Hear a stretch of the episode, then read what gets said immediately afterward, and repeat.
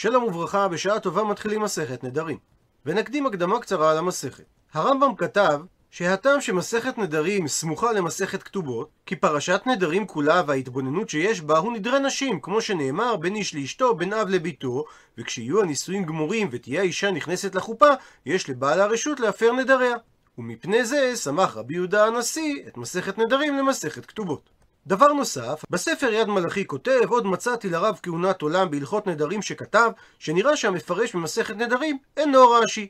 והוא מוכיח את הדבר ממה שכתב מרן הבית יוסף בחושן משפט, שנקט את הביטוי על המפרש דלא חש לקמחי, וכינהו בשם מפרש, ולא היה כותב כן על רש"י מאור הגולה. וכך כתב גם החידה בספרו שם הגדולים. וידוע משמי דכמה גדולים, וביניהם הגאון רב חיים מבריסק, שעיקר דרך לימודם קיבלו מפירוש הר"ן על מסכת נדרים. בנוסף לכך, נוסח הגמרא שונה מהנוסח שהתרגלנו אליו במסכתות אחרות. למשל, במקום תיקו נמצא את המילה תבאי, ציטוט מן המשנה יובא באמר מר, מי טבעי במקום תשמע, וכבר כתבו הראשונים שלשון מסכת נדרים משונה. ובנוסף לכך, יש שינויי גרסאות רבים מאוד במסכת, ומחלוקות רבות בין הפרשנים. מתברר כי הגאונים חכמי סורה ופומפדיטה שתקופתם החלה כ-150 שנה לאחר חתימת התלמוד הבבלי לא למדו מסכת נדרים והיא הייתה נחלת יחידים בלבד. וכדרך כל ספר שאינו נפוץ משתקים בו גרסאות שונות וחילופי גרסאות עם העתקה שלו במהלך השנים ואין מי שיעמוד להגיע ולתקן. וכך העיד רב יהודה גאון דאנה לא גרסין על מסכת נדרים אבל לעומת בני בבל, בני ארץ ישראל כן שנו ולמדו את מסכת נדרים של התלמוד הבבלי, שכן במהלך השנים בני ארץ ישראל, שזה מקום מכורתו של התלמוד הירושלמי, החלו ללמוד בתלמוד הבבלי. לאור כל זאת, מסביר בעל דורות הראשונים כי רוב כתבי היד של מסכת נדרים שנפוצו באירופה, מקורם בארץ ישראל ולא בבבל, ומשם נשתקעה לשון חכמי ארץ ישראל, שזהה ללשון התלמוד הירושלמי, בתוך מסכת נדרים שבתלמוד הבבלי. ונמשיך את ההקדמה בדברי הר"ן. נדר הוא באחד משני עניינים. או שזה נדרי הקדש שאדם מקדיש לבדק הבית או למזבח, ואז הוא אינו יכול להקדיש אלא את מה ששייך לו, והאיסור על כך כולל כל אדם. סוג שני של נדר זה נדרי איסור, שאדם אסר על עצמו דברים המותרים, ובעניין זה הוא יכול לאסור על עצמו אפילו נכסי חברו. אבל אין איסורו שווה לכל, דהיינו הוא לא יכול לאסור את זה על אנשים אחרים. מסכת נדרים עוסקת בעניין נדרי איסור, ומה ששנה כאן נתנה חרמים כחרמים, היינו משום שהלשון חרס, כשם שהוא כולל חרמי בדק הבית, כך הוא כולל נדרי איסור. כמו שאומרת המשנה בדף מ"ז, אדם שאמר הריני עליך חרם, אז המודר אסור. ואם הוא אמר הרי את עליי חרם, המדיר אסור. ולכן שנה התנא. במשנה שלנו לשון של חרמים. אבל חרמי בדק הבית לא שייכים במסכת הזאת, אלא בסדר קודשים. הוא ממשיך הר"ן, ונדרי איסור הם באחד משלושה דרכים. עיקר הנדר, וכינוייו, וידות. הוא מפרט הר"ן. עיקר הנדר הוא שיאמר דבר זה אסור עליי. ובין שהדפיסו בדבר אחר, בין שלא הדפיסו, הכוונה שהוא אומר דבר זה אסור עליי כמו איקס, זהו נדר האמור בתורה. אלא שהיכן שהדפיסו צריך שידפיסנו בדבר הנדור ולא בדבר האסור. זאת אומרת שיגיד דבר זה אסור עליי כקורבן שזה דבר הנדור ולא שיגיד דבר זה אסור עליי כחזיר שזה דבר האסור. וטעם הדבר מפורש במסכת שבועות כי הפסוק אומר כי ידור נדר לשם דהיינו עד שידור בדבר הנדור כלומר שאף על פי שנדר חל גם בלא הדפסה אפילו אחי אם הדפיסו, צריך שידפיסנו בדבר הנדור ולא בדבר האסור. הדרך השנייה היא כינוי של נדר. לדוגמה, שבמקום לומר דבר זה אסור עליי כקורבן, יאמר דבר זה אסור עליי כקונם, או כקונח, או כקונס, וכל שאמר כן, הרי הוא אסור כאילו אמר קורבן עליי כיכר זה. וזו כוונת המשנה, כל כינויי נדרים כנדרים. הדרך השלישית זה ידות נדרים, והכוונה שמתחיל במקצת דיבורו של נדר, אלא שאינו גומר אותו. ואותו מקצת הדיבור, הווה כאילו נודר כל הנדר בשלמות הדיבור, כאדם האוחז כלי בבית יד שלו ומטלטלו כולו. ולכן חל הנדר, ובהמשך הגמרא תפרש מה הכוונה ידות. ואומרת המשנה, כל כינויי נדרים דינם כנדרים לכל דבר ועניין, ואותו דבר, וכל כינויי חרמים דינם כחרמים לכל דבר ועניין, ואותו דבר, וכל כינויי שבועות כשבועות, ואותו דבר, וכל כינויי נזירות כנזירות. ולמרות שהמשנה לא הזכירה ידות נדרים, עוברת המשנה לבאר את דין ידות נדרים.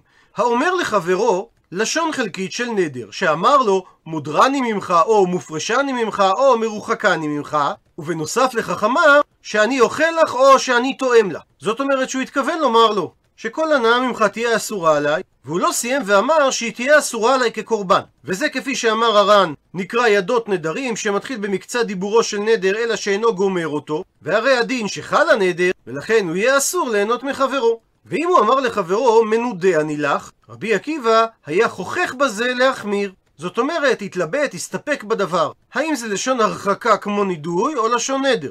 והחמיר לאסור. הפכנו דף, ציטוט מהמשנה, כל כינויי נדרים כנדרים. ושואלת הגמרא, מה ישנה גבי נזיר דלא קטני לאו לכולהו? ומה ישנה גבי נדרים דקטני לכולהו? מסביר הר"ן, מדוע במסכת נזיר הזכירה המשנה שכינויי נזירות כנזירות, ולא פירטה כמו המשנה אצלנו גם את כינויי הנדרים והחרמים והשבועות, לעומת המשנה שלנו, שהזכירה את כינויי הנזירות וגם את כינויי הנדרים וחרמים ושבועות. עונה הגמרא, משום דנדר ושבועה כתיב וגע בידד. שנדר ושבועה מוזכרים בפסוק אחד, שכתוב כי ידור נדר לשם או אישה ושבועה לאסור איסר על נפשו. הראש במקום מביא פסוק אחר, דכתיב כל נדר וכל שבועת איסר לענות נפש. כך או כך, בגלל שהם כתובים באותו פסוק, תני תרתי. שנתה המשנה את שניהם, וכיוון דתני תרתי, וכיוון ששנתה המשתה את שניהם, תני לכולו. שנתה המשנה את כל המקרים, שדין כינוי כדין הלשון עצמו. מקשה הגמרא וליטני כינוי שבועות בתר נדרים, שהרי נדר ושבועה מופיעים יחד בפסוק, ומדוע אמרה המשנה קודם נדרים ואחר כך חרמים ורק אחר כך שבועות, ולא נדרים ואחר כך ישר שבועות? מתרצת הגמרא איידה דתנא נדרים דמיצר חפצה עלי, תנא נמי חרמים דמיצר חפצה עלי. אגב ששנתה המשנה נדרים, שאדם אוסר חפץ עליו, כלומר שאוסר הכיכר עליו ואומר אכילת כיכר זה עליי, לכן המשיכה המשנה לעניין חרמים, כי גם בחרם מדובר על איסור חפצה, שאדם אוסר חפץ עליו. לאפוקי שבועה דכאסר נפשי מן חפצה. מה שאין כן בשבועה, שמדובר על איסור גברא, שאדם אוסר על עצמו חפצים מסוימים, לדוגמה שאדם אומר שבועה שלא אוכל כיכר זה. וממשיכה הגמרא ושואלת, התנא פתח בכינויים כשהוא אמר במשנה כל כינויי נדרים, אבל כאשר הוא בא לפרט, הוא מפרש ידות, שהרי הוא מביא לדוגמה האומר לחברו מודר אני ממך. ותו, ועוד שאלה נוספת, ידות אינשי? איך התנא מפרש דין ידות כאשר הוא בכלל שכח להזכיר אותם ברישה של המשנה? מתרצת הגמרא קודם כל את השאלה השנייה. איירה בהון. המשנה אכן דיברה גם על ידות, וחיסורי מחסרא ואחי קטני. וצריך לתקן את נוסח המשנה באופן הבא.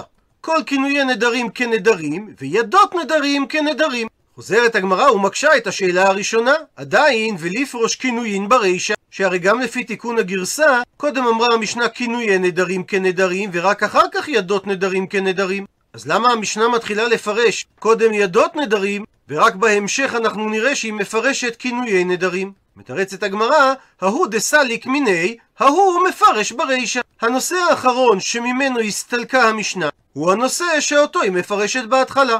והוכחה שכך אכן, סידור המשנה הרגיל כדתנן. ומביאה הגמרא שלוש משניות לדוגמה. משנה ראשונה, במה מדליקין ובמה אין מדליקין, והמשנה מתחילה לפרש במה אין מדליקין. משנה שנייה, במה טומנים ובמה אין טומנים, והמשנה מתחילה לפרש במה אין טומנין. משנה שלישית, במה אישה יוצא ובמה אישה אינה יוצא, ומתחילה המשנה לפרש במה לא תצא אישה. ומכאן הוכחה שדרך המשנה לפרש תחילה את העניין האחרון אותו היא הזכירה. מקשה על כך הגמרא, וכל היכא דפתח לא מפרש ברישה? מסביר הר"ן שבשלב הזה הגמרא מבינה שהתירוץ שהדבר האחרון שהמשנה הזכירה הוא הדבר הראשון שאותו היא תפרש זה כלל עקרוני בדווקא שהרי אם לא כאן לא היה צורך לשמור על לשון אחידה במשניות אבל שואלת הגמרא ואתנן להלן חמש משניות לדוגמה שבהם הסדר הוא הפוך שהמשנה מתחילה להסביר דווקא את הדבר שאותו היא הביאה בהתחלה משנה ראשונה, יש נוחלין ומנחילין ויש נוחלין ולא מנחילין, ומתחילה המשנה להסביר ואלו נוחלין ומנחילין. משנה שנייה, יש מותרות לבעליהן ואסורות ליבמיהן, ויש מותרות ליבמיהן ואסורות לבעליהן, ומתחילה המשנה לפרש ואלו מותרות לבעליהן ואסורות ליבמיהן. משנה שלישית, יש מנחות שטעונות שמן ולבונה, ויש מנחות שטעונות שמן ולא טעונות לבונה. ומתחילה המשנה לפרט, ואלו המנחות שטעונות שמן ולבונה. משנה רביעית, יש מנחות שטעונות הגשה ואין טעונות תנופה. ויש מנחות שטעונות תנופה ולא טעונות הגשה. ומתחילה המשנה לפרט, ואלו טעונות הגשה. משנה חמישית, יש בכור לנחלה ואין בכור לכהן, ויש בכור לכהן ואין בכור לנחלה. ומתחילה המשנה לפרט, וזהו בכור לנחלה ואין בכור לכהן. מתרצת הגמרא שאכן דרך המשניות, כמו שלוש המשניות שראינו לפני כן, לפרש את הדין שהזכירה המשנה באחרונה, מה שאין כן הלן, אלו חמש המשניות הן יוצאות דופן, משום דאב שולי, לכן מפרש ההוא דפתח ברישה. שבכל אחת מהמשניות שהוזכרו, יש הרבה חילוקים, אם נדייק ארבעה בכל אחד. לדוגמה, במשנה הראשונה, יש נוחלין ומנחילין. יש נוחלין ולא מנחילין. יש מנחילין ולא נוחלין. יש לא נוחלין ולא מנחילין. ועל זו הדרך גם בשאר המשניות. ולכן במשניות הללו, העדיף התנא לפרש את הדברים כסדר שהוא שנה אותם, בגלל אריכות החילוקים. מקשה על כך הגמרא, והא במשנה הבאה שאמרה במה בהמה יוצא ובמה אינה יוצא דלא אבשה, אין בה הרבה חילוקים, אלא יש רק שני חילוקים, ובכל זאת וקטני את הנושא הראשון, יוצא גמל, שזה הדין שהזכירה המשנה ברישה. הפכנו דף, אלא מתרצת הגמרא, שסדר המשנה לאו דווקא. זימנין מפרש, ההוא דפתח ברישה. לפעמים המשנה מתחילה לפרש, כמו בחמש המשניות שראינו, את המקרה שאיתו פתחה המשנה, וזימנין, ההוא דסליק, מפרש ברישה. ולפעמים המשנה מפרשת דווקא את הדין האחרון שהיא הזכירה. ואומר הר"ן, שנראה לומר שהסיבה שיש משניות כאלה ויש משניות כאלה, כדי להשמיע לנו שאין קפידה במילתא, שאין לדייק ולהקפיד מהסדר של המשנה, וכל תנא שנה את הדברים כפי שנראה לו לנכון, על דרך הפסוק באיוב, ותבחר לשון ערומים. ואחרי שראינו את מהלך הגמרא, נחזור ונסביר את המשניות שהזכירה הגמרא.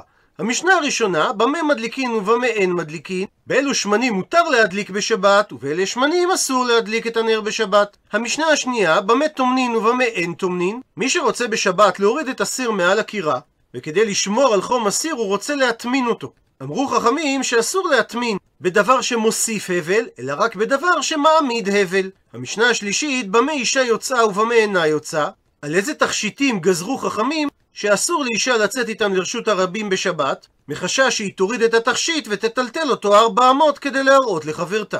ובהמשך הביאה הגמרא חמש משניות נוספות. משנה ראשונה יש נוחלין ומנחילין, יש נוחלין ולא מנחילין. בדיני ירושה יש קרובים שהקשר ביניהם הוא דו-סטרי. שהאב גם מנחיל לבנים וגם נוחל את הבנים. ויש קרובים שהקשר ביניהם הוא חד-סטרי. לדוגמה, האיש את אמו, שהוא נוחל אותה אבל לא מנחיל לה.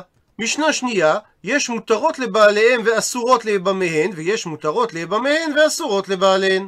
כפי שמוסבר במסכת יבמות, כהן אדיוט שנשא את האלמנה ויש לו אח כהן גדול, אז הוא עצמו מותר באלמנה, אבל במידה והוא ימות ללא זרע, אשתו אסורה לייבום על ידי אחיו שהוא כהן גדול. ויש מותרות ליבמיהם ואסורות לבעליהם, כגון כהן גדול שקידש את האלמנה, ויש לו אח כהן אדיוט, אז האלמנה אסורה לבעלה הכהן הגדול, ואם הוא ימות ללא זרע, היא תהיה מותרת לייבום על ידי אחיו הכהן האדיוט. המשנה השלישית, יש מנחות שטעונות שמן ולבונה, כגון מנחת הסולת והמחבת והמרחשת, ויש מנחות כגון מנחת נסכים, שטעונה שמן ולא טעונה לבונה. משנה רביעית, יש טעונות הגשה ואין טעונות תנופה, ויש טעונות תנופה ולא הגשה. מסביר הר"ן טעונות הגשה הכוונה שיגיש הכהן את המנחה בקרן הדרומית המערבית של המזבח, כמו שכתוב זו תורת המנחה הקרב אותה בני אהרון לפני השם, והכוונה לקרן דרומית מערבית. והן לא טעונות תנופה, כי הכהן לא מניח את ידו תחת יד הבעלים ומניף את המנחה יחד איתו,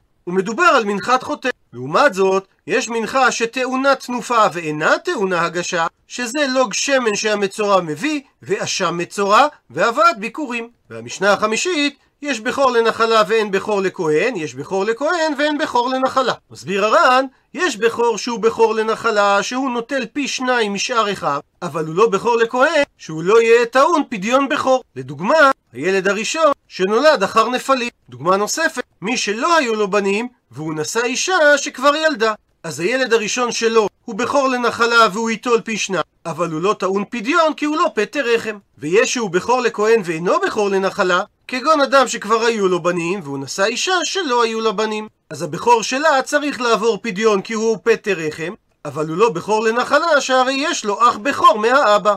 עד לכאן דף ב'